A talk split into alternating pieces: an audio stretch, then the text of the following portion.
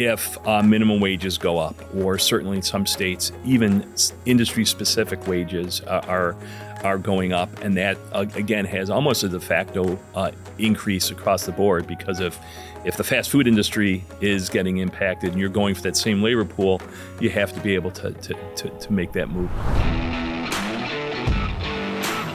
Welcome to Paychex Thrive, a business podcast where you'll hear timely insights to help you navigate marketplace dynamics and propel your business forward.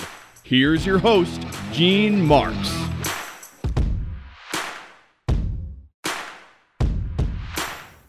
Everybody, and welcome back to another episode of the Paychex Thrive podcast. Thank you for joining us. Uh, my name is Gene Marks. Happy to have you here. Special guest today for lots of conversation is Michael Trabold. Mike is the Director of Compliance at Paychex. The reason why I love talking to you, Mike, mm-hmm. and the reason why I like having him on this show is because Mike is the guy walking around with so much information that you need to know running a business about – basically your employees and your workplace. You know, it is we are in an environment right now where uh, the world is very, uh, or the, the, political environment is very pro worker, um, which is fine. Uh, there's a lot of regulations. There's a lot of things we need to know as business owners. A lot of these are good things uh, to help us run our businesses, but at the same time, uh, you know, the, these are requirements that we need to be uh, very much aware of. And Mike is the guy that has this information for us. So, Mike, um, thanks so much for joining. It's awesome to be here, Gene.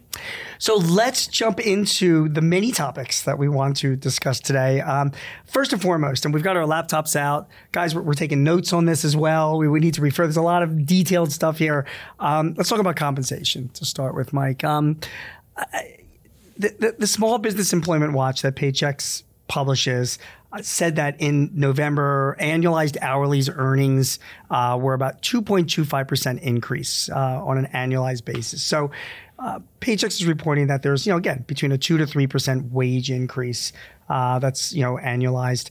I'm running a business. I'm making my budgets for next year. I'm going to be uh, thinking what I should be raising my employees. Give me some of your thoughts, Mike, on um, what what should what should salary increases be next year? What would you do if you were running a business?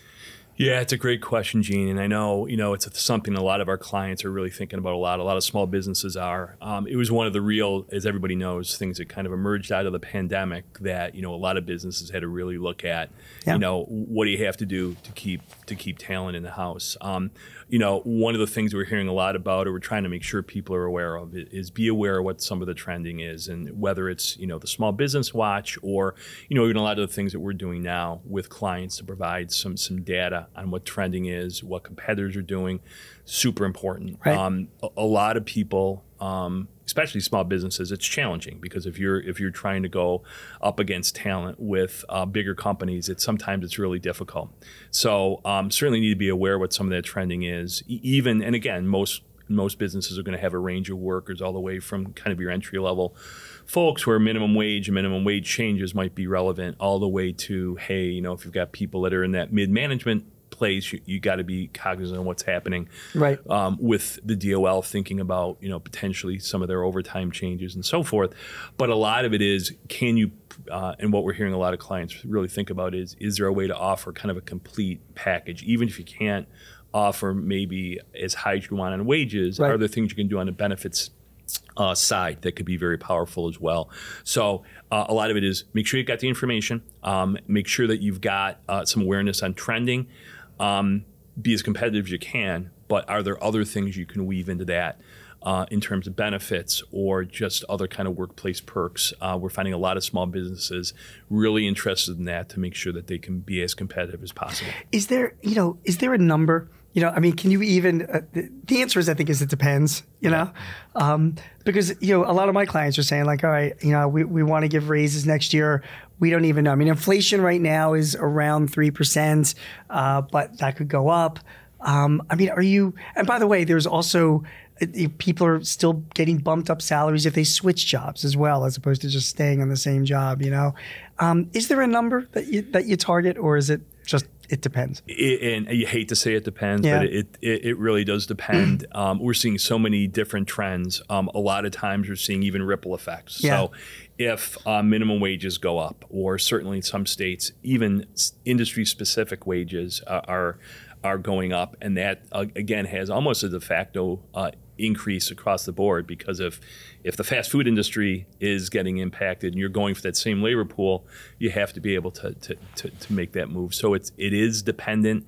Uh, it, it is based on a lot of factors. Um, that's why, even if you're a small business, if you can get access to trending Yep. intelligence out there with is coming easier and easier with some of the AI things that are kind of evolving, and even what we're trying to provide to clients here at Paychex.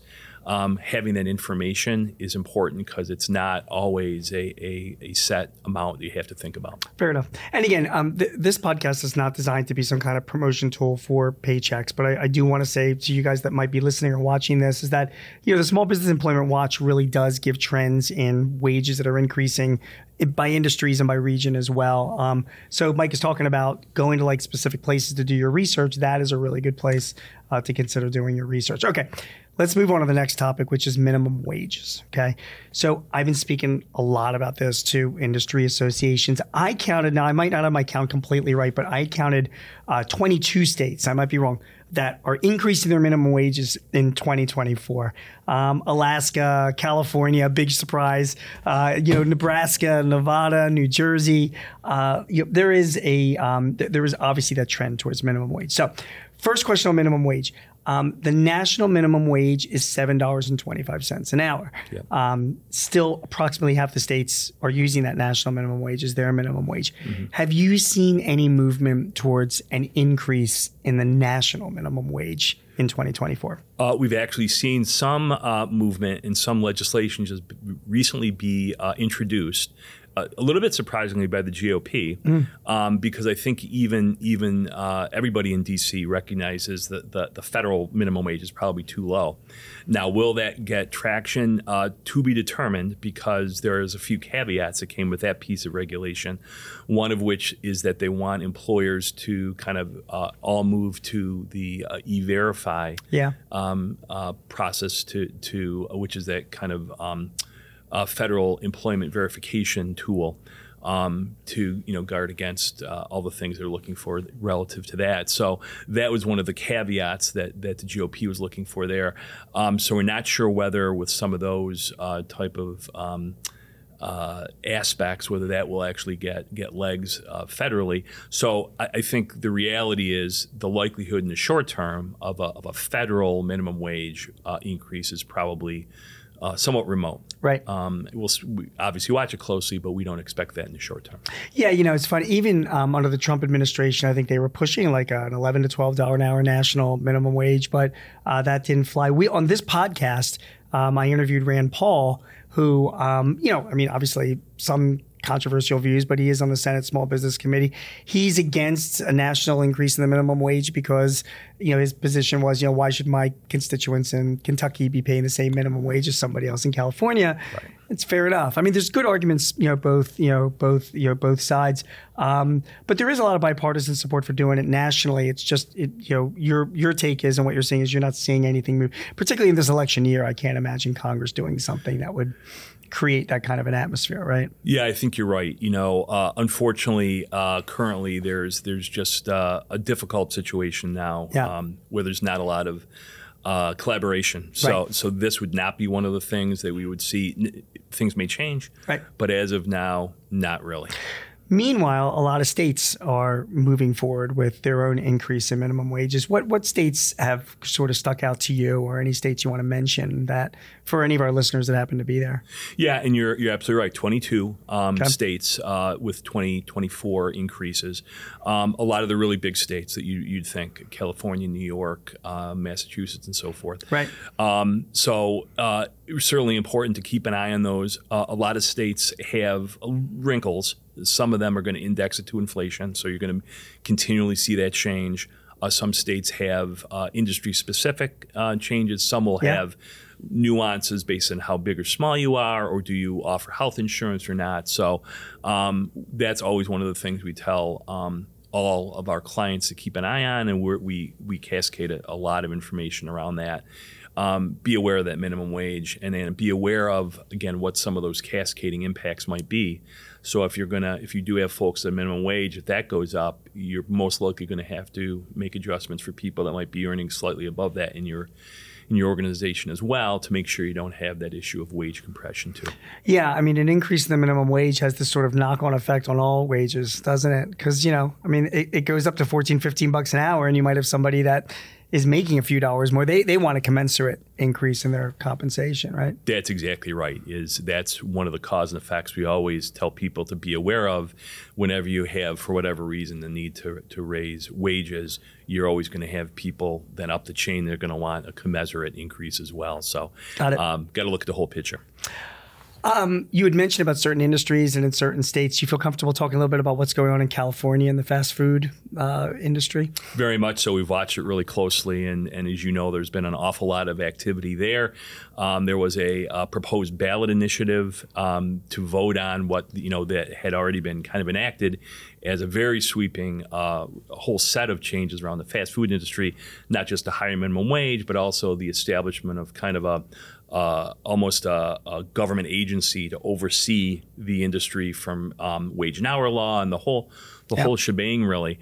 So it was kind of a of a compromise measure. They did away with a lot of that infrastructure, but then made an across the board uh, increase of twenty dollars an hour um, gradually to the minimum uh, to the fast food industry. Um, which again will have some ripple impacts yep. because we've already had some of the CEOs. Chipotle CEO was just out last week already telling uh, Wall Street analysts, "Hey, we're going to do a commensurate increase in our menu prices right.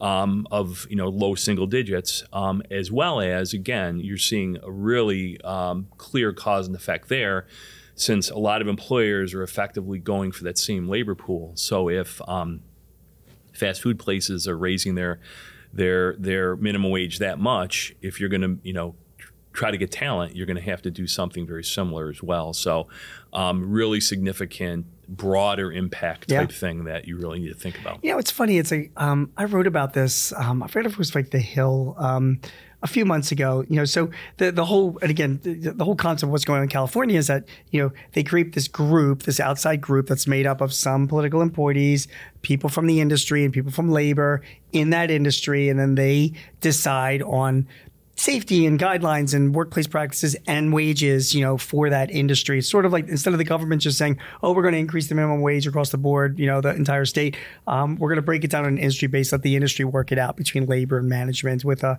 few political people in there, and th- it's controversial, right? I mean, so a lot of people, how are these people getting on this board? Uh, how are you know how um, you know is this too slanted one way, you know, for labor as opposed to the businesses themselves? The bit like you mentioned, Chipotle, they're yelling and screaming because it's you know it's it's going to raise prices around. But it it actually could be a model for other states to follow, um, for them to try and you know you know hand over some of that responsibility to the industry to figure out what wages and practices are. So I guess my question is to you: is that have you seen do, do you have you seen this moving into any other parts of the country? Can you can you see any other states, or have you heard of any other states sort of replicating or thinking about replicating what California is doing in the fast food industry? We've heard lots of buzz in what I would call the bluer states yep. to replicate that type of thing for all the reasons you just mentioned. Right. It is is um, and a lot of it is, and you mentioned this as well before.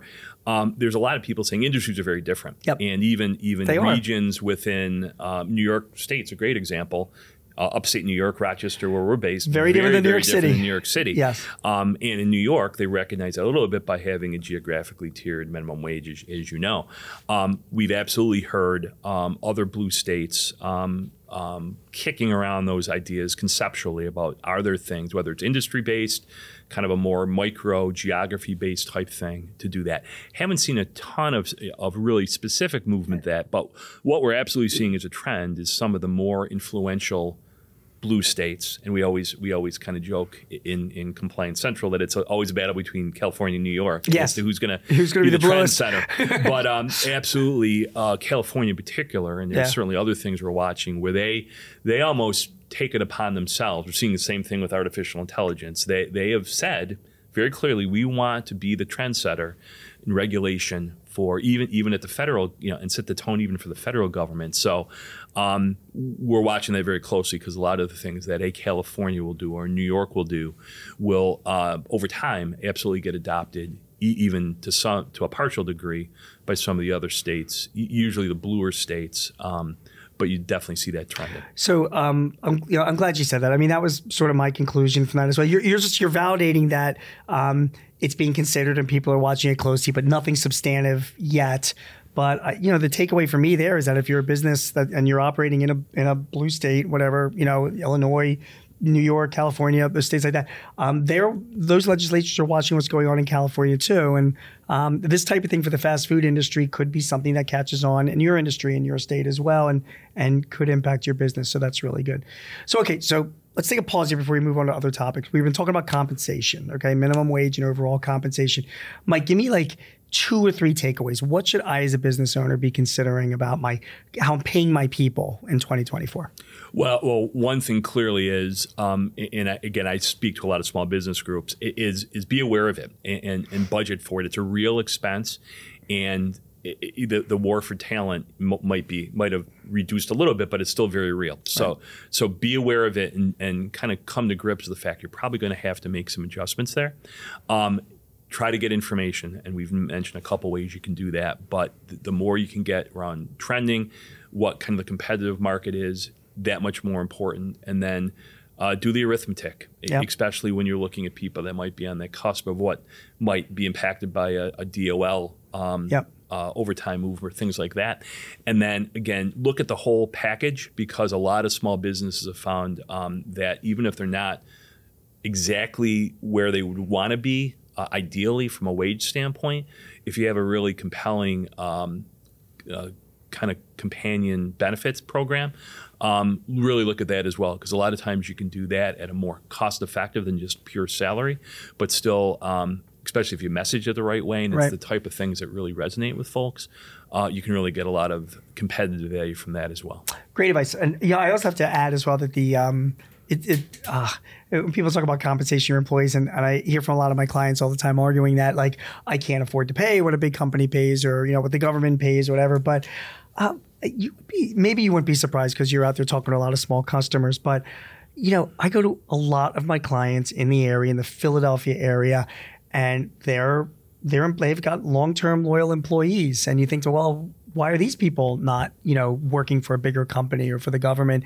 Because it's not always just about compensation, right? Right. I mean, there's flexibility. There's a chance to make a difference in a small business. You're working with the owner of the company, you know. So to your point, you know, it's not. You have to gauge other factors besides just compensation. Totally agree. Okay.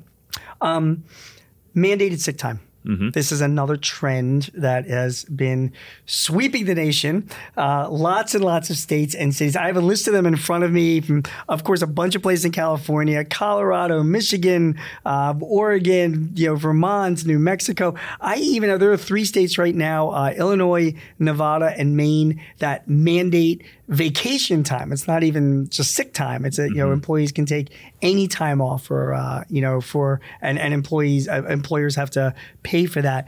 Um, bring us up to date on where these mandated vacation and sick time rules are and where they're going. Yeah, it's just uh, it, it's it's and again when I talk to a lot of clients, this is one of those areas that is, is very very difficult. Yep. especially for small business yep. because there there's both that that aspect of record keeping and have to, needing to keep it all straight. It's very very complicated a lot of times, and a lot of the you know I could do a whole hour on just all the the nuanced rules that state by states have. So that's that. Plus, it's very difficult if you're a small business and you're a landscaper with eight people working yeah. for you and two of them want to take you know their their mandated um, sick time at, at once. Yeah. You kind of have to give it to them. It's a, it's a real it's a real problem. Can I? I'm going to interrupt you. Um, you. You mentioned about the nuanced rules, and you don't have to get that much into the into the weeds. But can you can you give me an example? Like, can you give me uh, like one state's rules, just generally what what they are? I mean, normally it's like something like an hour of time off for every 40 hours work or something like that? Yeah, there's a bunch of states that will yeah. have exactly that. So you actually have to be able to go through and do the arithmetic. Right. So it is that ratio. Yeah. For every week, you get an hour of, yeah. of so you have to have a system or, or some way to track all those types of things. And it gets very difficult. And it gets very difficult if you're fortunate enough to be uh, in several states. If yeah. you're a small business, but you're in the New York metro area, not at all unusual. You're going to have a, an office in Connecticut, New York, and New Jersey, all of whom have different rules in this regard. And, and on top of that, only because I have some clients that have suffered through this, they are uh, tracking this on a spreadsheet or something. So you've got to track the time that these people are taking off. And then you always have that one or two employees that are like, oh, no, I didn't take that time off right. back in February. So you have to have sort of like documentation that they sign off, that they did it. So you've got, you know, the support for it. It's a, it's a lot of stuff that a business owner has to do, and it's only getting more. It's it's only sort of growing in in you know in, in, in I don't know if popularity is the right word for it, but it's happening all over the country. It's really happening all over the country, and again, this is one of those trends that we saw clearly emerge from the pandemic. Right, it is um, so many people were adversely affected and and had real difficulty with being in work and out of work and all those types of things. So many states, even states you wouldn't think might go in right. this direction, uh, actually started to mandate much more in the way of, of paid sick and you know variations of that. So um, some states are saying now you have to have more time off for bereavement, or if you have uh, different types of family scenarios. So this is one where um, there's many ways to go about it. Certainly, try to find some type of, of uh, system or support process that, that can accommodate all those, which is, is is not always easy. A lot of communication, and we tell people, you know, work with your with your employees and try to say, you know, if, if any of this is uh, not urgent, are there ways you can schedule a surgery or do something at a different time? So you know, half your workforce isn't necessarily out all at the same time. So communication and again just making sure you're training people and letting them know what the requirements are. To your point a lot of times people aren't always aware and they'll come back subsequently and what. So it's it's a lot of it just communication. It's a um, it's an issue that i'm seeing more and more from my community and readers and clients around the country because um, and, and, i want to warn you guys that are listening or, or watching this uh, it, it, it's potentially a form of wage theft. You know like if you're not tracking this information the right way, then you've got some aggressive attorney that comes back to you and says, "Oh, you're stealing from your employees because you're not giving them uh, the mandated time." That's how serious this is. So, um, if, where do I go to learn about that? I mean, I guess you can go to your payroll company, obviously, yep. or yep. labor attorney. Yep. Okay, HR expert. Yeah, almost every state. Again, you know, certainly a place like Paychex, we sure. have all this copiously out there. Labor attorneys. Most states will just have all this. Again, I would say most states, especially with an area like this, um, they're very, to your point, very committed on it, and they take it very seriously. So most states, with very few exceptions, will have very uh, comprehensive and, and pretty easy to understand stuff out on their on their state Good. websites or DOL websites that you can go on and get this type of information. Okay. But you're 100% right. They take it very, very seriously, and especially when they go through and do this. Um, it is tempting to be a small business and say, sorry, can't do that. A lot of times you have to make it work, and um, you just got to get through it. All of these things that we're talking about or about to talk about is um, these are rules and regulations, whether it's at the state or the federal level, that um, just because we're ignoring them doesn't mean that they don't exist or go away. Our employees have the internet as well. Mm-hmm. They read, they know, and they can just as easily find out, you know, and what their rights are. And uh, you know, and and it's a problem for business owners if they're not, you know, in compliance with these kinds of things. It, it really, it really is. So, okay. Um, next topic I want to talk about. Let's move to oh, before I even wait before I even get off of the uh, topic of uh, just going to want to ask about mandated vacations and mandated uh, time off. Julie Su is now the acting Secretary of Labor. Okay, so she replaced Marty Walsh, who was there for a couple of years, and then had the very good sense to leave his job to work for the NHL. Yes. So uh, kudos to him. Uh, but now she's taking over, and Julie Su was formerly Secretary of Labor, Assistant Secretary of Labor in the state of California. Labor Secretary in California. Labor Secretary of California, right. So we'll continue on with her pro worker. You know, that's, you know, she's a very pro worker person. Um, before I move on from the uh, mandated sick time, do, are you, is, is there any, do you see this at a federal level anytime soon? Soon, do you get any hear any noises or any inferences from the Department of Labor, from Julie's office that they also support mandated time off and would be looking to do something on a national level, or is that not something on the radar? Uh, the, Julie Su has absolutely put sure this out there. It, she's, yes. a, she's, a, really big supporter. Again, I think the general recognition is something like this. Again, in the short term, in the current congressional um, environment, would be a really, really difficult situation. So, again, we continue to see um, given kind of the the gridlock, if that's the right word, Yeah. at the federal level, states becoming even more and more aggressive and more Right. and more. Um, not all states, but a lot of states uh, are really taking that opportunity. Now, if something were to happen um, uh, federally in the next election, Yep. that might change things even more so the other way. But to answer your question um, more succinctly, no, we don't see that anything Okay. definitive happening in that in that space in the short term. I'm actually in agreement with only that. Um, I'm I'm a federalist. Like I do believe that some of these issues should be dealt with on a, you know, on a local level. I, I like the fact that states make their own choice and the federal government stays out of it. But and if if if the Department of Labor were ever to, you know, if she ever had the opportunity to issue regulations about you know mandating. You know, uh, you know, time off. Is that would that need? You know, and again, if you don't know, but uh, you know, would that need congressional approval, or is that something that the Department of Labor could do independently? It's a, it's a really interesting uh, point, and and as you may know, there's actually a Supreme Court case that's going to be heard uh, later this year, or I should in in this term, where um, that's uh, the, the the the sense of a lot of controversy is: do the agencies have too much Power. too Yep. much latitude? Yep.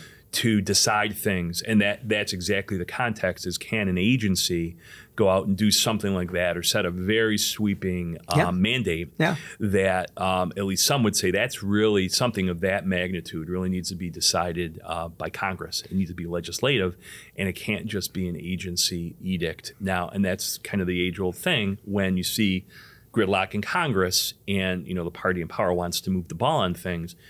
It's uh, kind of the oldest trick in the book to try to move uh, through the agencies.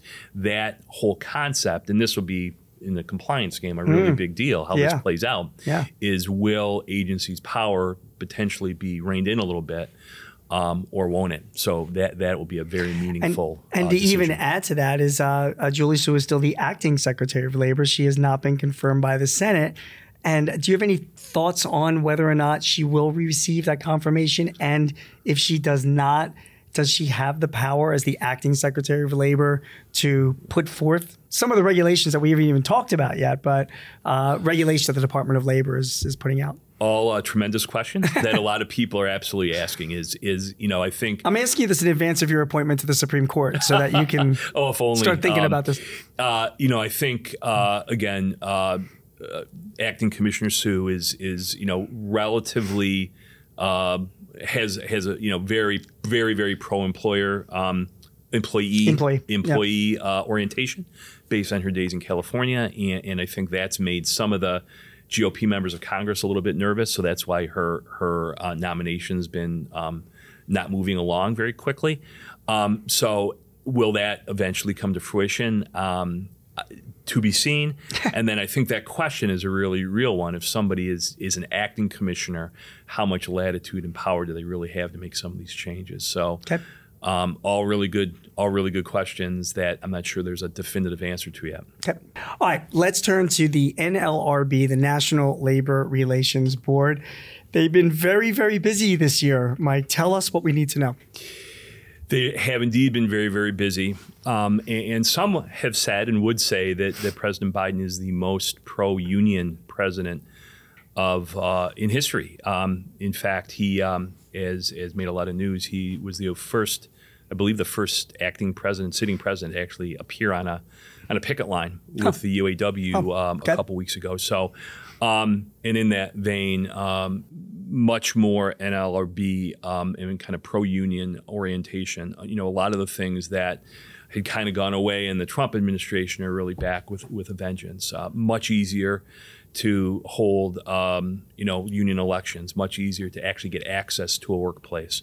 Um, whole things like that that are you know really really um, noticeable. So you know we we really try to make sure that clients are aware of even if you know that was not anything you ever considered in the past. You know the likelihood of you know a potential union drive is is very real right now especially when we see, you know, at, at a grander scale, you know, some of the b- really big unions like the UAW get some pretty significant successes there. So um, a lot of the barriers that were there um, to kind of um, suppress union activity a little bit are, are really going away uh, under the current NLRB. So um, even things like, you know, that ability to hold elections and have have an impact. Yep. Um, more difficult. One of the things that you know was was interesting is another area that's getting a lot of um, uh, a lot of scrutiny or a lot of uh, increased enforcement and increased activity at the federal level is OSHA. Yep. And one of the things that was interesting is a uh, recent change that OSHA made was they said you can have a have a third party inspector come in with an OSHA inspector and look at a at a workplace, and you could have that um, third party inspector actually be a union official, which um, has made a lot of employers uh, anxious because you're um, you're essentially like a union employer or a union representative come in hmm. to a non-unionized uh, shop, I see. workplace, right. and have a look around, yeah. and, and talk to employees yeah. and so forth. So that's an example, a little bit more nuanced, but an example of some of the things that um, really weren't uh, out there to begin with. Um, even things like severance packages, you know. Tell us about um, yeah, contingent severance is a big is another thing that the NLRB. Yeah, one of the uh, one of the, the changes that kind of the Trump administration made was you, you were able to put some contingencies in in a severance package. Contingencies hey, like what? Like, hey, you can't um, go out and, and uh, disparage the, the company. company. Yeah. You can't disparage the company right. if you accept the severance right. agreement. You can't talk about the details of the severance agreement. Right. Um, really, the the NLRB has now flipped those around and taken away a lot of those uh, a lot of those barriers. So um, a lot of really significant things um, that um, just the whole focus around the unionization aspect is a is a is a really significant aspect of it as well. And very recently, again, again, National Labor Relations Board, uh, joint employer. Yeah, so joint, tell us about that.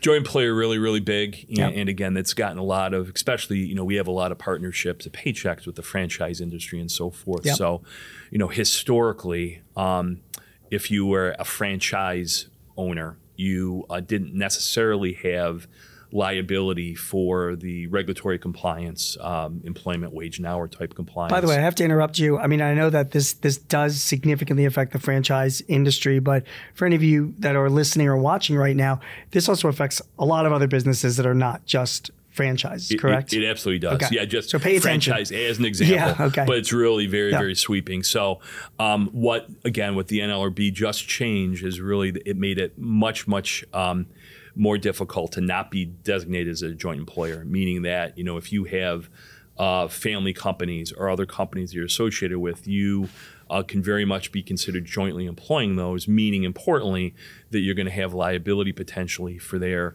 right. regulatory compliance items. So. Um, franchise it's very relevant but to your point very so very yeah i'm thinking of like um, i mean if you're if you're a subcontractor of a contractor and that a, a perfect example. Um, so my business, Mike, we I have ten employees, and um, we we do a lot of like development work. I outsource development work for my clients. Okay, mm-hmm. and I use an outsourced development firm to do this, and it's a smaller company, but two of their employees are pretty much dedicated to projects for my company, and I'm pretty much telling these employees like when they can work, where they can work, what they need to be doing, even though they're not my employees, they're part of it, whatever. Um, because of this ruling by the NLRB, you know, I'm exposed as a business of saying that those employees are actually, I'm an joint employer of those employees because I have, uh, I'm, I'm dictating a lot of their, their work rules. And that concerns me, you know, and I think there are a lot of other contractors and subcontractors that have those same issues. Staffing firms have very same issues, you know, as well. Um, tell us what, you know, what that means, you know, like what, if I'm a business, what should I be thinking about so that I'm not and and and and, and tell us as well like what are the penalties here? What are the repercussions? What does joint employer mean if I'm considered to be a joint employer? Yeah, it, what what it means is is uh, exactly that. So if you know you're hiring, and, and we, we see it a lot, like a lot of a lot of even software development firms yeah. will, will say, "Gosh, it's hard for us to hire as many as we need." So they'll they'll bring in uh, contractors that will work and, and be that. But and and you know, it's like to say, well, that you while while you might be working in our in our office, you're not our em- employee per se. Right. Well, now you very well may be considered to do that. So that means you have to have the same level of diligence and the same level of rigor over what are those folks doing, and all the same rules around um, that everybody's familiar with that we're talking about right here around um, wage and hour. Um, all those all those employment type benefits, rules, workers' rights, benefits, right? workers' yeah. rights, the whole the whole series. Yeah. you have to have potentially have the same liability Um, so they really, again, what what a lot of these agencies are looking to do is is take away what a lot of companies have done and say, hey, if I just set people up as contractors, all those regulatory things, even if de facto they're still doing kind of the same thing that everybody else is doing for me, um, then you're still on the hook for all those types of things. Sure, so employers sure. really need to be aware of that. Um, certainly make sure that you're if you're if you're making distinctions to insulate yourself from that, you're really enforcing those and being very diligent about making sure that you're aligned in that way. Um, and then if you're hiring them from a staffing firm or something, make sure it's crystal clear who's uh, setting the tone, who's making the rules, all those types of things. It's an area where there really is a lot of exposure, and we're seeing. Um, uh, you have to be extremely crisp and extremely definitive on how you run that, or it's going to be very easy to run afoul of that. I was just going to ask you for some takeaways, but you just gave them to me because that's exactly what you need to know if you're if you know to make sure that you're not exposed to these joint employer rules. Okay, so that's the NLRB. Um, let's move on to our friends at the EEOC, the Equal Employment Opportunity Commission. Um, mostly for the main part dormant during the Trump administration, now uh, fully staffed with President Biden's appointees and uh, quite busy. So tell us what we need to know about the EEOC this year. Yeah, the EEOC, again, when we look at all the agencies, and you just hit the nail on the head, it is one of the ones that's become much more active. Um, was was very um, dormant's probably a good word in the Trump administration. it is very very active right now and is really looking at again some some um, areas of discrimination in a very in a very active way, whether it's age discrimination or certainly the one that's probably the hottest right now is gender Yeah. identity. Um, uh, discrimination, and, and we're seeing the EEOC being very aggressive in terms of examinations, in terms of, of really taking complaints that are coming in and acting on those.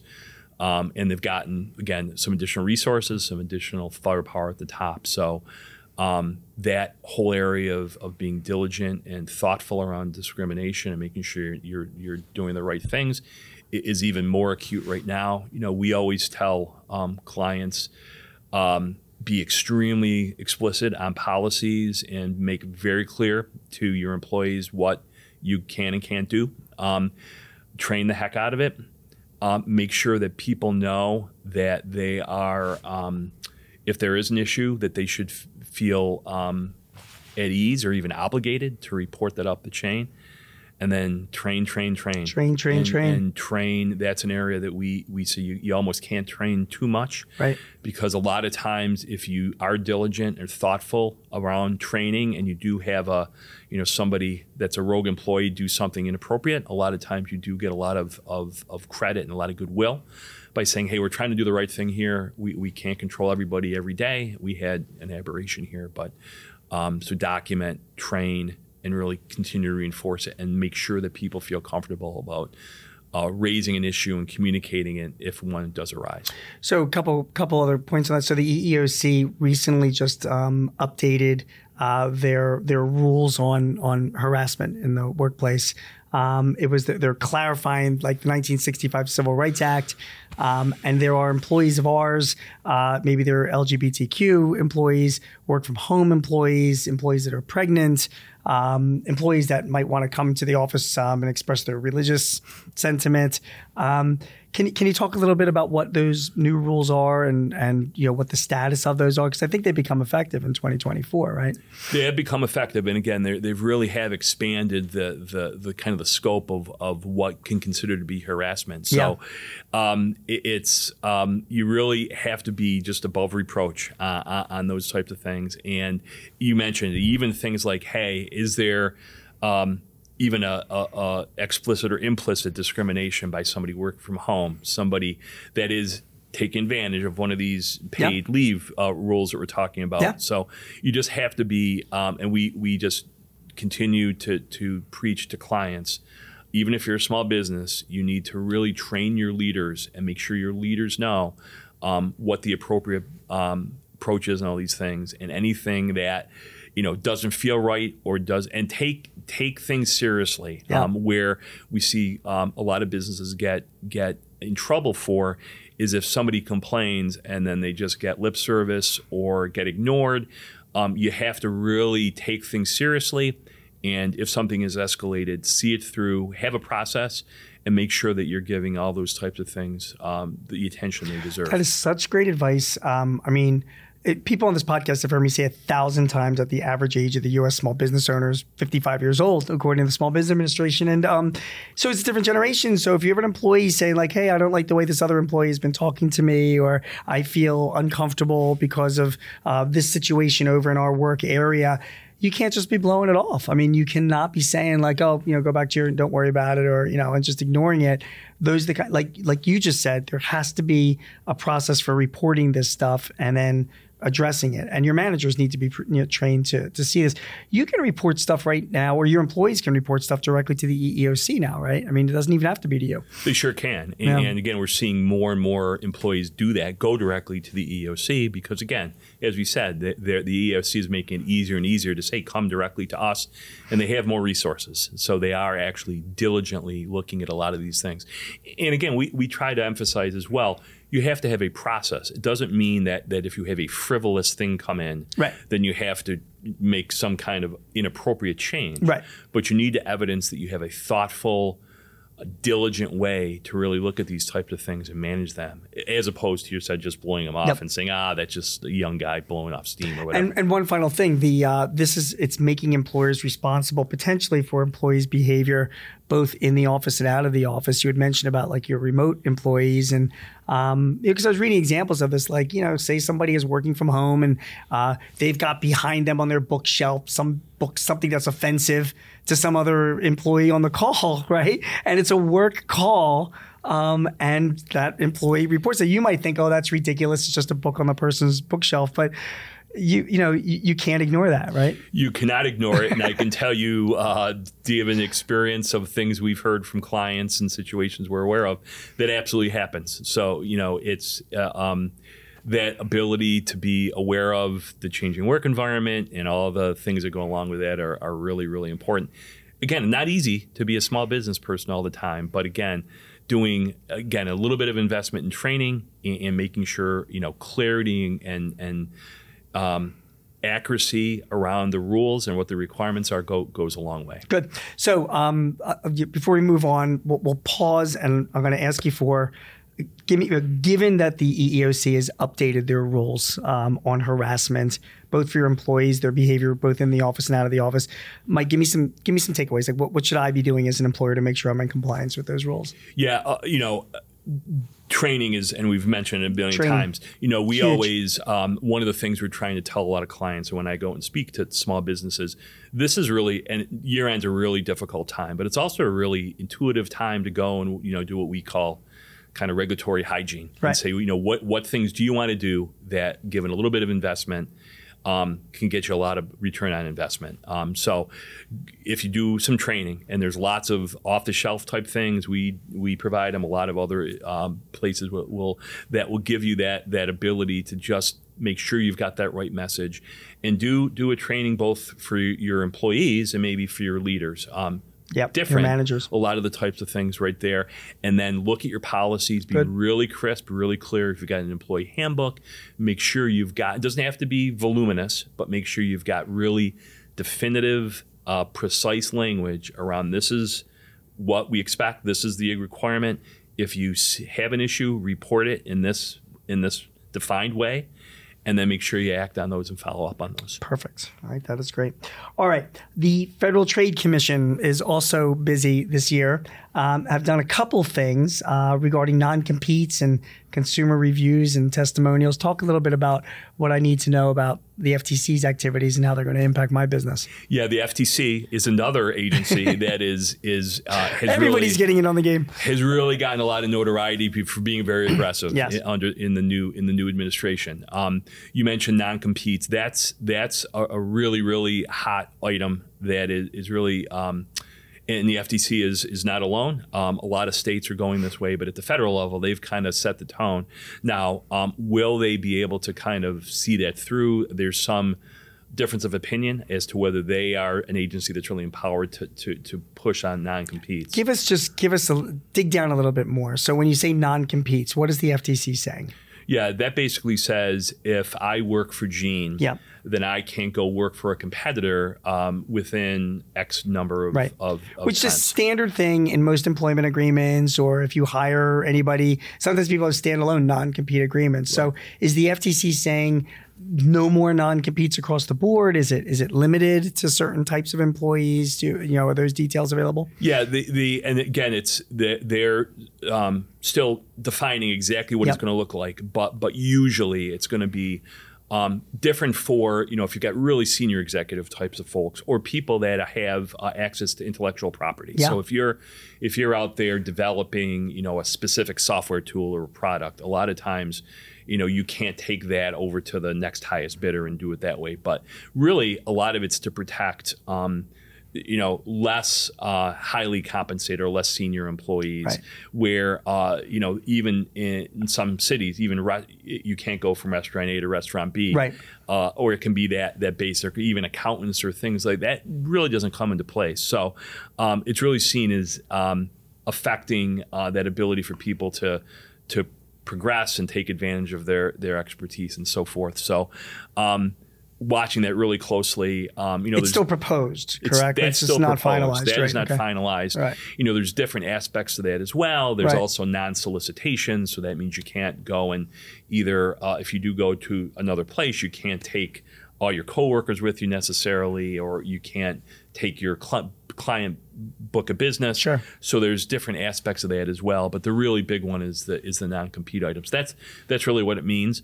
Um, not quite sure if the FTC's uh, kind of evolving example. Will get through as planned, but without a doubt, uh, any employer is going to have to be aware of that as a, as a trend, both at the federal level and again in many of the states as well. Yeah, you just mentioned. I mean, some states already have this, like California, and the, the usual, the usual list of usual suspects. The Right? usual suspects. California prominently. Yeah. New York is in the midst Yeah. of uh, of kind of working through what their proposal is. Right. Awaiting the governor's uh, signature. Again, we we think that one will be again a little bit of a compromise. The the legislative bill was very sweeping.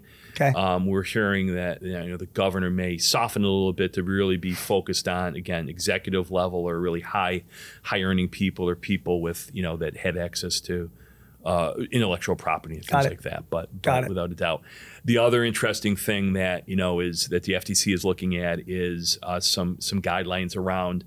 Uh, you know, online testimonials and things like that. Consumer that. reviews, Consumer like Yelp or reviews. Amazon or whatever. Exactly. Because there's a lot of fake ones out there. A lot of fake ones. We just, you know, one of the things that you just came out with is some some unbelievable statistics that you know over half or even more of the um, online reviews are fabricated, Yeah. either made up by a business or even now generated through through AI. Yeah. So they're really looking at that. With that being such a, a, a prominent way now that people are deciding what business are going to patronize. Um, so that interesting, and even a lot of small businesses. So Um, are they targeting small businesses? Like, is that is that who their the FTC's target is? Like, if I'm if say I'm a business and I've got an e-commerce site and there's I don't know there's a bunch of you know fake reviews on my site for my you know the products that I'm selling, is that who the FTC is is looking at going after? I wouldn't say they're going after small businesses, but they're not excluding small businesses. So I'd say, you know, they're probably primarily going to be looking at those big conglomerates. Yep. But they've also said we are aware that a lot of even, you know, local restaurants will Yep. go on and fake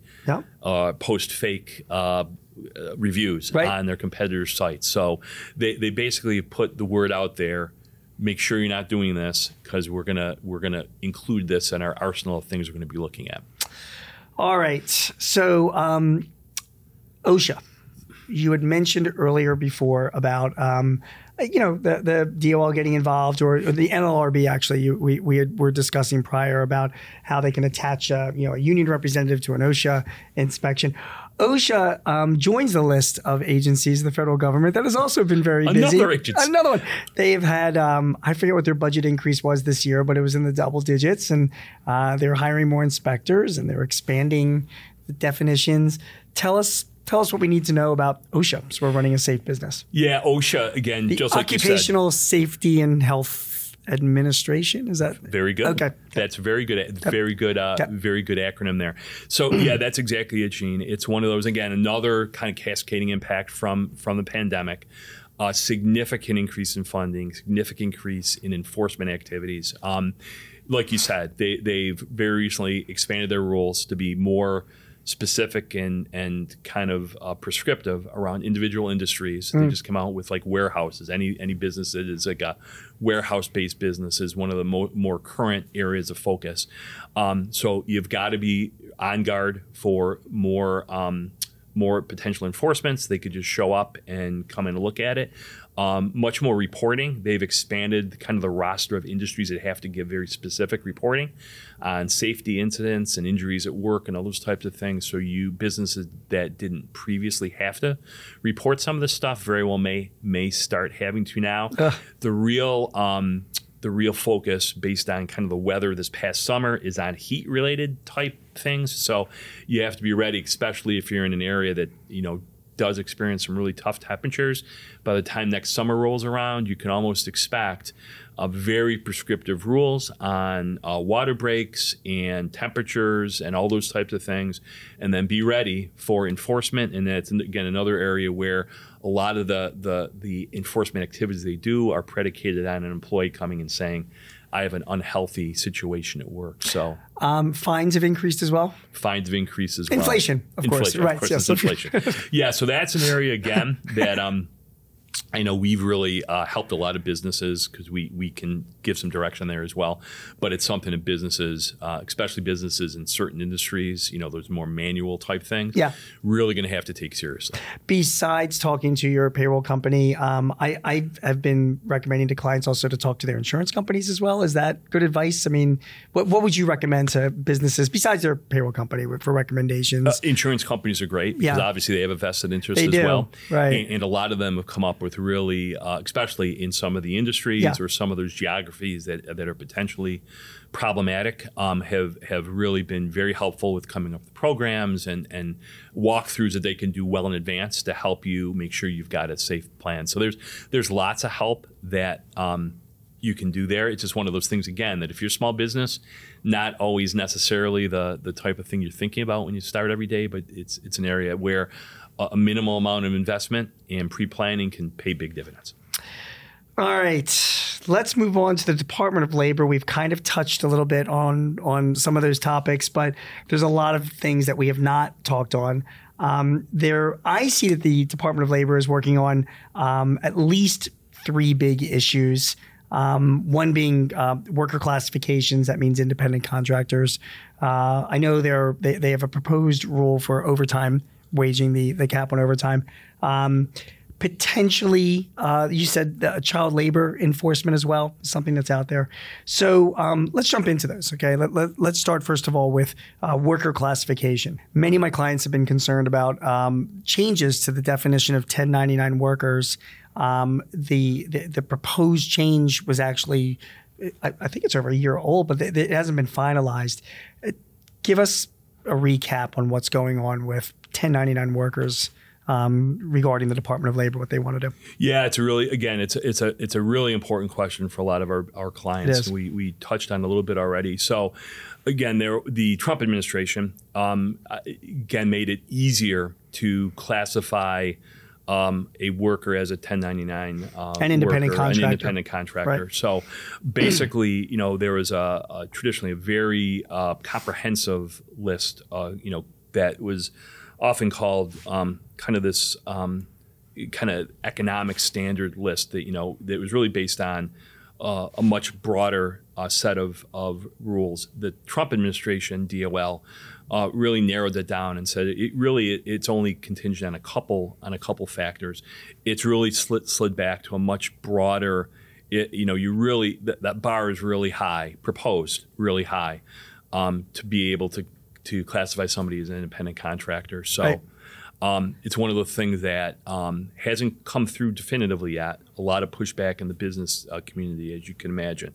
Uh, but it's one of those things that you're really going to have to be aware of. I thought there was like a, um, uh, you know, one of the biggest rules of thumb was, um, and the change the Department of Labor made was that whether or not a, um, a- an independent contractor was integral to your business. You know, is that can can you talk a little bit about that? You know, what integral means. Yeah, integral, and, and again, it made it makes sense. Maybe For we'll use your may, we'll 'Cause we use use a your dozen of them, yeah. So if you uh, if you uh, have an accounting shop Yeah. and and you're going to bring in a uh, an accountant to say, okay, I'm going to bring in another. I need more accounting firepower. Yeah, for my It's clients. Tax season starting for my clients. Right. So, so I'm going to bring in three, three, but I'd like to to consider them to be independent contractors.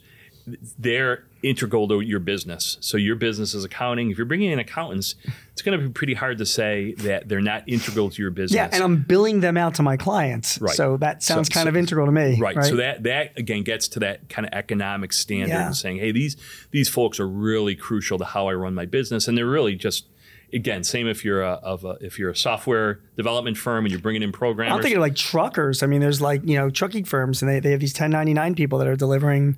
You know, I, I, I think of people that are run training businesses. Like we were talking about the the the uh, EEOC, you know, getting out training for harassment or whatever. Well, there are companies that run training, and then they, right. they have contractors, right? And they're billing them out. It's a lot of people that are affected. Exactly right. So it different if you're saying, "Hey, I'm going to bring in my janitorial staff," Right.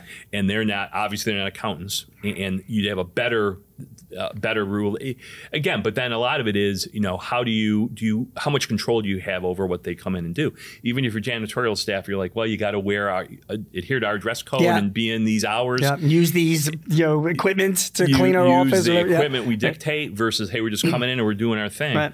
Um, so a lot of it is that. A lot of it is again makes it's things that would seem to make a lot of common sense. Yeah.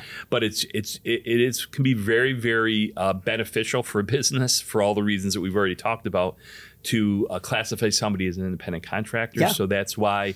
Uh, it, it has become more difficult, or is is proposed to become much more difficult. That's a, that's a, an area that we we absolutely expect will will come to fruition. So, uh, our message across the board, and um, you know, this is one of those areas that different agencies have slightly nuanced different interpretations but it's all it's all pretty much the same thing. You've got to be really really sure and, and probably get uh, an, a professional opinion or get somebody that can really help you make that determination for that specific circumstance to make sure that you can really classify somebody as an independent contractor. I have been really avoiding doing that. because it, it, even though it's very can be very beneficial, it's it's increasingly difficult to do. what are the what, what's the exposure? What happens to an employer if uh, if, if they're misclassifying an, somebody who should be an employee, but you're calling them an independent contractor? Fines, penalties, then even a lot of back. You could have say, hey, um, you know, I this person should have been paid at that rate. So um, there's all the back uh, back pay, back uh, make somebody whole, as well as fines, penalties. Okay, so give me three takeaways on worker classifications, Mike. What should I know going into 2024? Is this real or not? Uh, I'd say it's real because, again, even though the DOL one is still kind of coming to fruition, um, it, it's you're going to have a really difficult time. Um, whether it's it's uh, with other agencies doing the same thing, all the agencies, all the states are coalescing around the same, more difficult set of requirements. So, um, be really cautious and work with a professional if you really want to go down that that path and and, and classify some of your workers as independent contractors. Make sure in your state or at the federal level you really dig into what those requirements are and make sure you've got a really airtight business case for classifying them in that way. All right. Also, on the D- uh, Department of Labor's agenda for 2024 is is raising the amount of wages that we're paying people for overtime. Yeah. Tell us what's going on there. Yeah, it, uh, this is again a really potentially significant one as well. Um, right now, um, the if if you have um, somebody that's is uh, you don't have to pay overtime for someone um, if you're paying them at least currently thirty five thousand dollars in change, Right. And they meet um, either administrative, professional, or technical, and there's definitions of what all those things Yeah, mean. there's more nuance. There's definitely nuances, but basically, if they're not, if they're, you know, they're not, uh, they're not managerial, they're not supervising anybody. Yes. Right. And if they work more than 40 hours a week, you don't have to pay them overtime. don't have to pay them Right, overtime. So, right. so the uh, Biden uh, DOL has has uh, proposed a, a significant increase to that th- threshold from thirty five thousand and change to fifty five thousand. By the way, there, it, it is significant, but there was talk of it going up to as high as 85,000 at one point, right? There, there really was. and that was really, you know, rolling they, some eyes. They they kind of came back a little bit, Yeah, but but still a lot. So that's a, a really significant impact, and um, actually, when President Obama was in, in he he um, his administration recommended a similar move, which ended up not going anywhere in the courts, uh, but. Um, even at that time, a lot of businesses went and made adjustments. Right. So basically, if if you're looking at that, you need to go in and, and kind of do an analysis and say, is it better for me to raise all those folks, um, the people that would be in that in that definition, up to that new salary threshold? Or is it better for me to then uh, change our classification and say, okay, you're non-exempt, Right. essentially an hourly worker, Right. and uh, I can manage that that way and pay you overtime if I have to, but then not if I don't, if I'm not necessary. But you that. can't just like monkey around with the titles. You can't just like magic wave a wand and say like, "Oh, I'm gonna. You're now non-exempt. You don't have to. You know, we're not have to pay you overtime anymore because we've changed your your role." As meanwhile, the person's still supervising ten other people, Abs- right? Absolutely. You need to be very you need to be very diligent about that. Yeah. Um, you know, a lot of like a lot of uh, retail places get into difficulty Yeah. because they say, "Hey, I'm going to call everybody an assistant manager." And take advantage of this exemption, but then I'm still going to make them do all the, the hourly worker type things. So that's where you really run into trouble. So the title needs to match the actual, or, or the actual duties need to act, match the actual the actual title. Um, the other thing we found a lot that we still hear from a lot of clients is, you know, it's almost a little bit of a psychological a morale thing. Yeah. To say if somebody is currently an exempt employee, to say, okay, now we're switching you to hourly. Yeah, they don't like Uh, that. they don't like that, Yeah. even if it's it. Uh, even outside the financial aspect of it. Yeah. I get it. Um, but again, and that's one of the things again, as as you get to year end and you start budgeting for n- this coming year, um, be aware of that and almost do the arithmetic and find out what what's better, what's better for you, what's better for your employees. Um, I also I, I know when it comes to these rules, everyone that um, it just if, if if if you're not this gets back to whole wage theft again because it's I'm I'm writing about this so it's like it's been high of mind that the um, you know if you're not paying your employees overtime and they are you know they, they should be getting overtime it's another form of wage theft. So that is a big issue. And your employees know this right? I mean this is not uh, this is not news to a lot of employees. Again they have the internet. So um, I don't think you should be sitting around waiting for the Department of Labor to knock on your door or audit you. Uh, they're not going to do that, but I think it is a very, very real possibility that if your employees are not getting the overtime they're entitled to, they're going to report you to your state or to the federal Department of Labor. It's and it's really well said. You know, in the, in the current era, it's so visible. It's out there. Yeah. Everybody, it's it's it's available at the click of a of a button. And uh, it's serious. New, we, I know we're not digging into a lot of the state stuff, but New York just changed its wage theft um, laws to, to, to make it a, a criminal offense. So if you're a, a business owner and you engage in wage knowingly, purposely, Like, like overtime wages, like for example. just what you just Yeah. talked about, Yeah. you, there could be you could be going to jail. There's Yeah. criminal penalties for that, and uh, states are very serious about it. So give me a couple of takeaways for overtime rules. Yeah, this one uh, really it's time well spent. Um, you you got to really look at your. Uh, and again, this is one where there's there's state rules as well, so it's very nuanced. It's very Yes. it's very technical. Get some help if you if you need. Talk to a labor attorney. You know, go to a, a payroll company or somebody that has some knowledge in this regard. And again, it's very nuanced. It's very specific on what your people are actually doing, how you have them, what their duties are. Um, but then it's almost a little bit of a finance exercise. Right. Is, is if you if you think you're going to need to bump folks up to that amount, then figure out what is the best path to take and, and how you might want to proceed. Do you want to bump everybody's salary up to that degree? Do you want to switch people to non-exempt and, and pay them an hourly basis?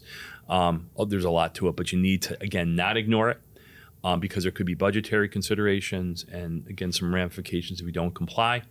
Uh, the DOL appears serious on this. Yes. They they actually um, like any other big reg, they have a public comment period.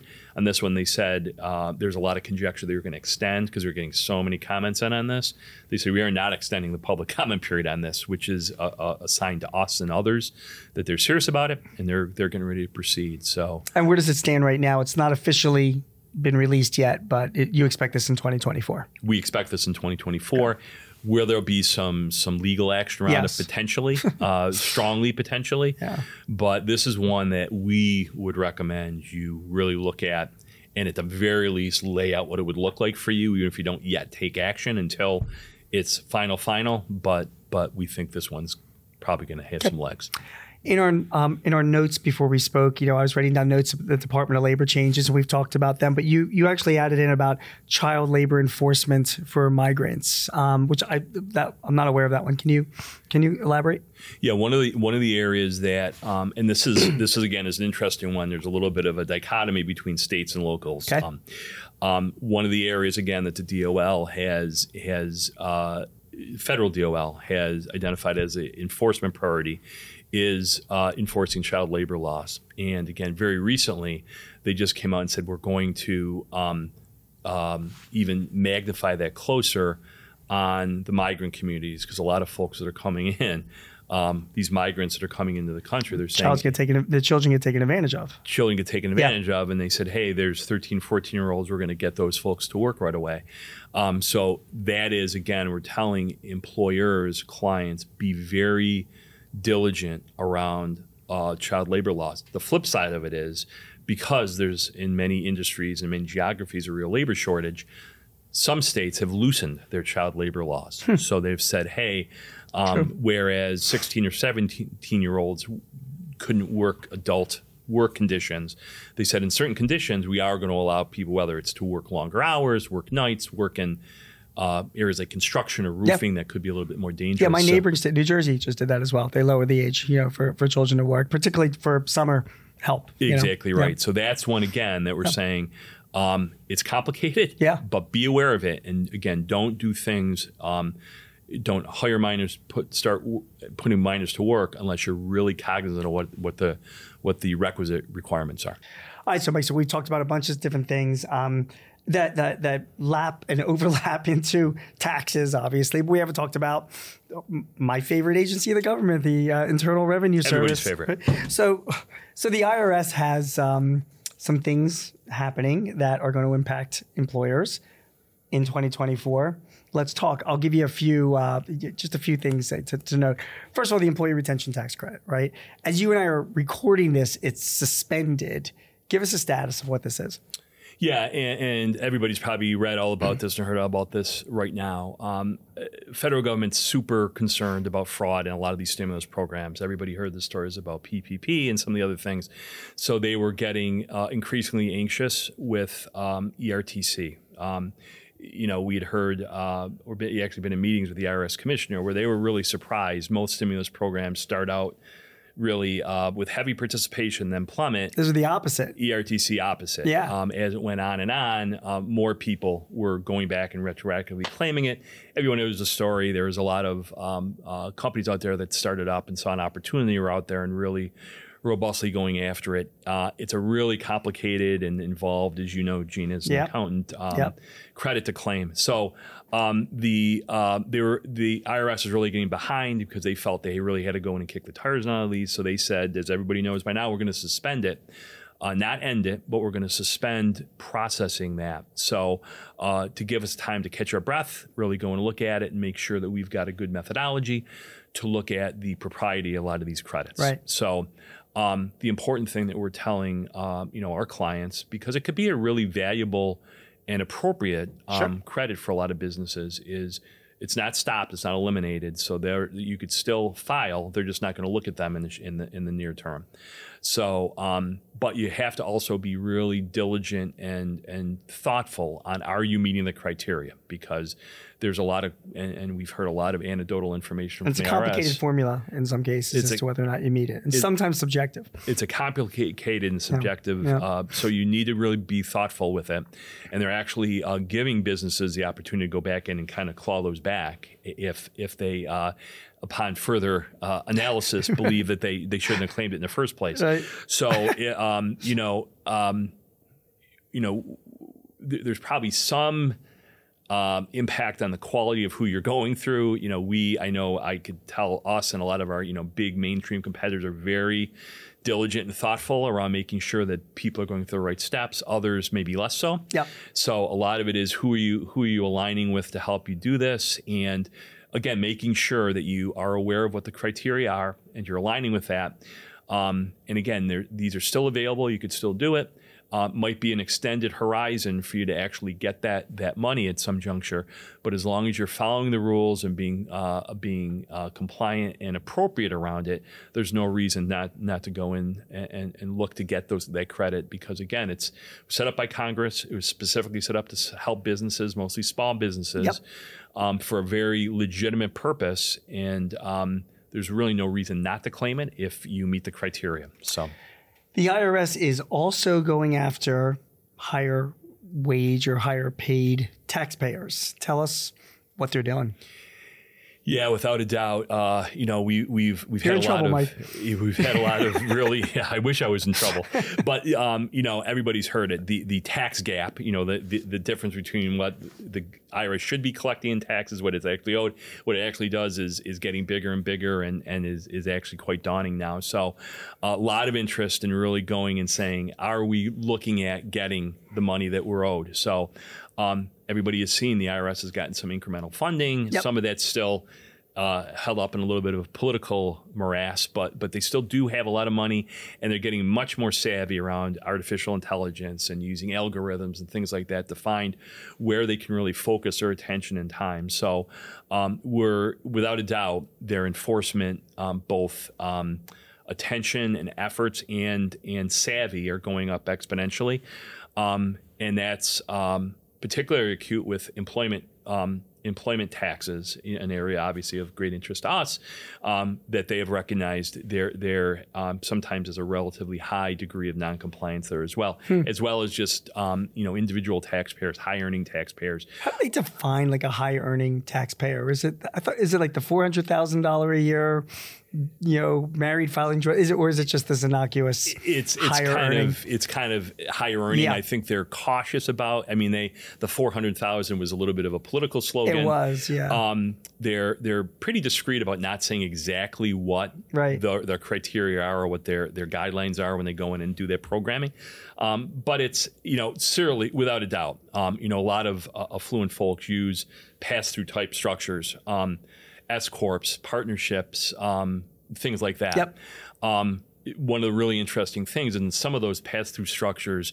Um, you know, it's easy to pay. You pay, you're getting your profits out through the, the structure themselves, but you also, in, in some, like an S corp, you have to pay yourself a salary, so uh, a reasonable market salary. So that's one of the things that you know. Uh, again, we're having some clients that come and say, "What is a reasonable market Yeah. salary for?" An accountant or an architect or a, a Right. hedge fund, hedge fund manager and so forth. So there is some intersection with us in those types of things. So without a doubt, um, you know, you would be somewhat foolhardy for people to to not be aware of the potential for increased enforcement coming coming Okay. forward. You also put on your list of concerns with the IRS for business owners in 2024 is the uh, the R and D credit. Um, I'm curious why that why you included that, and also is that we're not talking about the R and D tax deduction because that's that's was affected in 2022 and is still being argued. Is that the same? Was that the same issue or This is the issue credit? where um, where you used to be able to expense R and D right off the bat and take it fully. And So I read it, read it wrong. So it's the R and D tax deduction. That's It's the R&D exactly right. tax deduction Right. You could just write off your R and D expense in the year that they were incurred, exactly right. and now you've got it's me the accountant. So Right. here we go. Okay, everybody listen up because I'm the accountant. He's the Uh, accountant. right, but now but now uh, you have to capitalize it and then have to capitalize. amortize it over the life of whatever the project is or whatever that term might be. Right. That's exactly right. Right. So again, uh, we have a fair amount of clients that do, you know, do not obviously not a lot of pizza parlors, landscapers, but right. a lot of a Research. lot of clients are doing research and expending the take uh, incurring those expenses, and you used to be able to write them off, expense them immediately. Uh, very uh, beneficial from a tax standpoint. Yep. Now, to your point, you have to amortize those fully, which can make a, a, a material, a negative impact on your tax situation. So, um, a lot of buzz around, you know, are there ways for um, for that to kind of get changed again Right. through the political channels, but just again awareness and uh, making sure that people are doing that pre-thinking and that planning to make sure that they aren't adversely affected.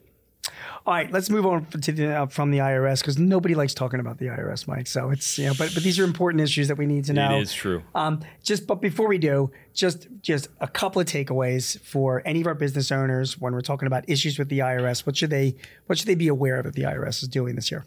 Yeah, the IRS again. They're they're they're, playing hardball without a doubt. So um, and they um, they have much more firepower at the disposal than they ever did.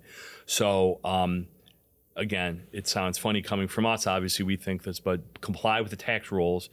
Um, make sure if you're going to go in a way that could be a little edgy or could uh, use a loophole that's already out there. Make sure you're talking to tax counsel, people that can give you really good advice. Don't uh, don't be overly aggressive. That would be our, our take on it. Uh, certainly make sure you're aware of what opportunities are out there from a credit standpoint, whether it's ERTC or anything else. Don't go too far the other way. Sure. As long as there's things out there that you're legitimately entitled to, go out and take them. Just make sure you're doing it the right way. And and again, um, the more you can align with, uh, there's a lot of parties out there, and some of the things like PPP and ERTC have made it pretty clear. There's some folks that are really good stable players, and some folks that are, are much less so. Um, it's worth the attention and time, and you know, even if it costs a little bit more to align with somebody that's a really somebody you could feel good about and have that peace of mind uh, aligning with to help you in this area. Okay, as we head into 2024 um, we as business owners are going to be getting uh, communication from the Department of Treasury. We've talked about all the other agencies and departments, and here we are with the Department of Treasury um, is going to be informing us that we need to be disclosing to the government the beneficial owners of our companies. Um, it's under the Corporate Transparency Act. Tell us, tell us more. Yeah, this is uh, this one that's getting a lot of activity, uh, a lot of buzz in our in our world right now. And yet nobody else knows about it, right? Because Yeah, in my yeah. word, none of my clients have heard of this. and it's it's one of those things that um, I'm not sure, and I think they they admit it. Uh, the Department of Treasury and FinCEN, more specifically, that's kind of the agency that looks at money laundering and and all that kind of stuff, um, would probably admit that they this this has gone a little bit under the radar. But starting um, next year, January 1st of 2024.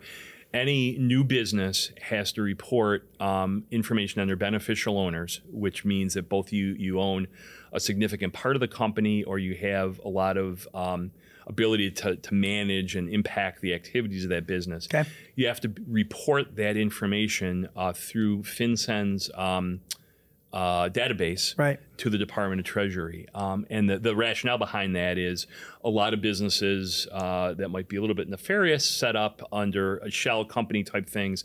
They want to be very anonymous with who owns the companies. That's very beneficial if you're looking to do tax evasion or money laundering or, or things like that. Even in some cities, a lot of apartment houses are set up under these shell companies. Right. So you can avoid some of the, the real estate requirements that you have to as a landlord and so forth. So they're trying to address that. Um, so what you have to do is again report some of that information. Um, name, address, some of your social security number, passport information, and so forth. So they know for this entity who the beneficial owners are. If there's changes to that, you need to go ahead and report that as well. Um, the problem is there's just, as Gene said, a, a lot of um, lack of clarity or even Yeah. understanding that this is coming. Yeah. Um, But I hear the form is going to be really easy to fill out, right? Like just one or two and, lines. And uh, still, the form and a lot of the supporting information is still, as of the, this taping is Yeah. is you know early November is still not out yet. So, um, a lot of growing interest in in how is this going to happen and how is this going to get taken care of. The one thing that they did do is extend for again with the January first. 24 implementation date for new businesses, new startups. You used to have to do this reporting within 30 days of establishing your company. They've made that to 90 days, um, but it's still a lot of stuff Sure. that you're going to have to do. For existing companies, um, you have till the end of 24 to actually do this reporting. But again, there's there's a lot of uh, still confusion around what's required and what has to happen. Um, so a lot of a lot of um, a lot of buzz around it. We're trying to um, uh, certainly from our standpoint make sure there's some recognition and some information out there for businesses so they can uh, they can get ready for whatever requirements they have. Great. All right, Mike. So um, Secure 2.0 was passed in December of 2022. So it's a year ago. Um, still amazingly, uh, the, the lack of awareness of some of these things, I just blows my mind. Um, but enormous impacts on on businesses and individuals, how they can be saving money for retirement or helping their employees save money for retirement. So, you know, it's been a year. Um, there are some proposed changes to it as well, which I think will benefit smaller businesses give us a recap of Secure 2.0. Say, say you're talking to me. Um, I, I don't even know what it is. Um, and what do I care about it? How does it help me in my business? You know, tell me, tell, tell me why. Yeah, the um, it's a great question, and it's something we spend a lot of time of, Yep. uh, on here. Lots, again, a complex regulatory situation. Again, the genesis. Um, uh, a lot of policymakers are correctly surmising Americans generally aren't saving enough um, for retirement, Right. building enough of a nest egg. Lots of studies have shown that the best way to do that is do it right at work, have it taken out of your pay. Um, it, it, it's the proven to be the easiest and most effective way to, to get that, to build up a retirement nest egg.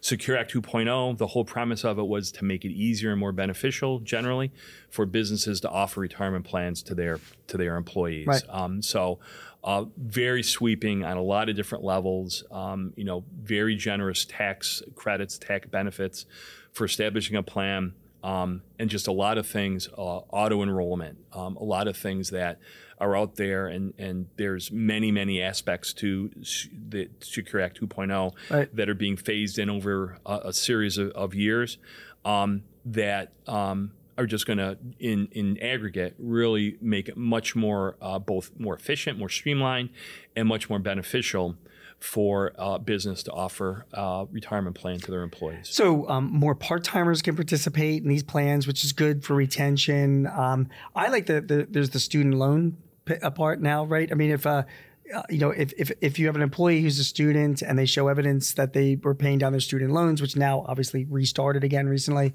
um, me as an employer can match those student loan contributions into a 401k. That was never allowed before.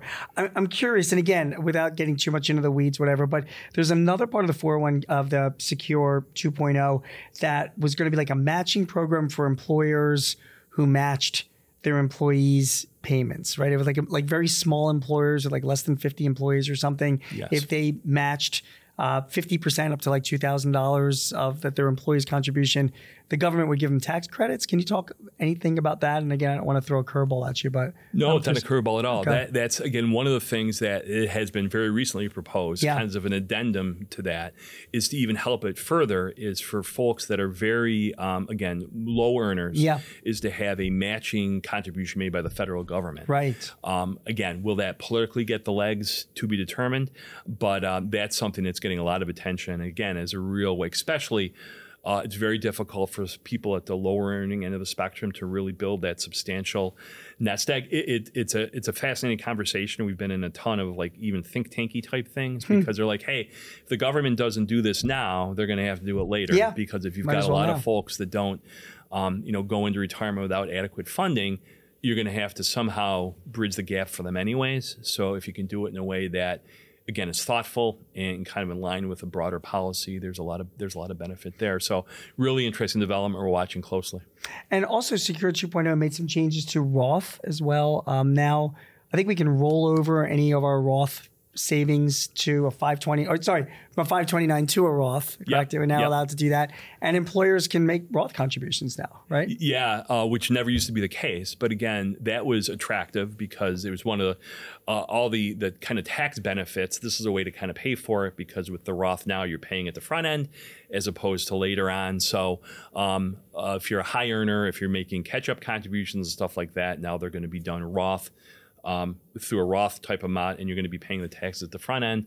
So again, some significant changes. Certainly, stuff we've had to do from a programming standpoint, but makes a lot of sense from a policy standpoint. Great. Mike, it's been great speaking with you. Uh, it is always a pleasure. I always learn so much from our conversation. So I just want to thank you so much for uh, taking the time you know, with us. It's been very, very important. Um, I, and I want to wish you the best of luck. Likewise, Gene. Thanks. It's always great to talk to you. Mike Trabold is the Director of Compliance here at Paychex. We have been talking about all sorts of things that are going to be impacting your business regulatory wise in 2024. Thank you so much for listening or watching. My name is Gene Marks. You have been watching or listening to the Paychex Thrive podcast. Do you have a topic or a guest that you would like to hear on Thrive? Please let us know. Visit payx.me forward slash thrive topics and send us your ideas or matters of interest. Also, if your business is looking to simplify your HR, payroll, benefits, or insurance services, see how Paychex can help. Visit the resource hub at paychex.com forward slash works. That's W O R X. Paychex can help manage those complexities while you focus on all the ways you want your business to thrive. I'm your host, Gene Marks, and thanks for joining us. Till next time, take care. This podcast is property of Paychex Incorporated, 2023. All rights reserved.